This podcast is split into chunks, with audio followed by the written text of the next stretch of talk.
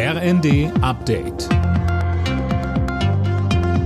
Stündlich neu. Auf den Punkt informiert. Ich bin Sönke Röhling. US-Präsident Biden hat Russland mit harten Sanktionen gedroht, sollte Moskau nach den Referenten die russisch kontrollierten Gebiete in der Ukraine annektieren. Diese Referenten seien eine Farce, ein Vorwand für den Versuch, Teile der Ukraine gewaltsam zu annektieren, so Biden.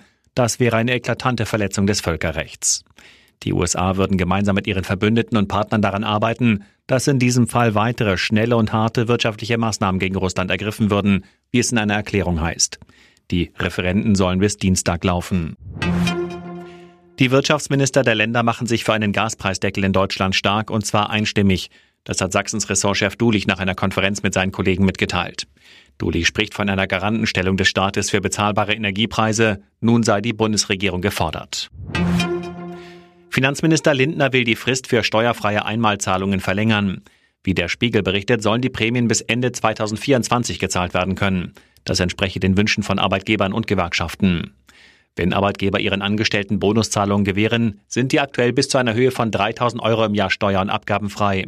So sollen die Belastungen durch die gestiegenen Preise abgefedert werden. Arbeitgeberpräsident Dulger sagt allerdings, viele Unternehmen könnten sich die Zahlungen aktuell nicht leisten. Belgien hat einen umstrittenen Atomreaktor bei Antwerpen dauerhaft vom Netz genommen. Der Meiler liefere seit dem Abend keinen Strom mehr, so eine Sprecherin des Betreibers. Deutsche Atomkraftgegner und Politiker hatten jahrelang auf das ausgedrängt. In der Nations League hat die deutsche Fußballnationalmannschaft mit 0 zu 1 gegen Ungarn verloren. Damit hat Ungarn den Gruppensieg vor Augen. Deutschland ist auf Platz 3 abgerutscht. Nationalspieler Josua Kimmich sagt im ZDF. Gerade in der ersten Halbzeit haben wir eigentlich gar nicht stattgefunden. Im Passspiel viel zu langsam, viel zu viele Fehler. Da haben wir die Ungarn ins Spiel kommen lassen, die nicht schlecht verteidigt haben. Das war ja im Hinspiel auch schon der Fall.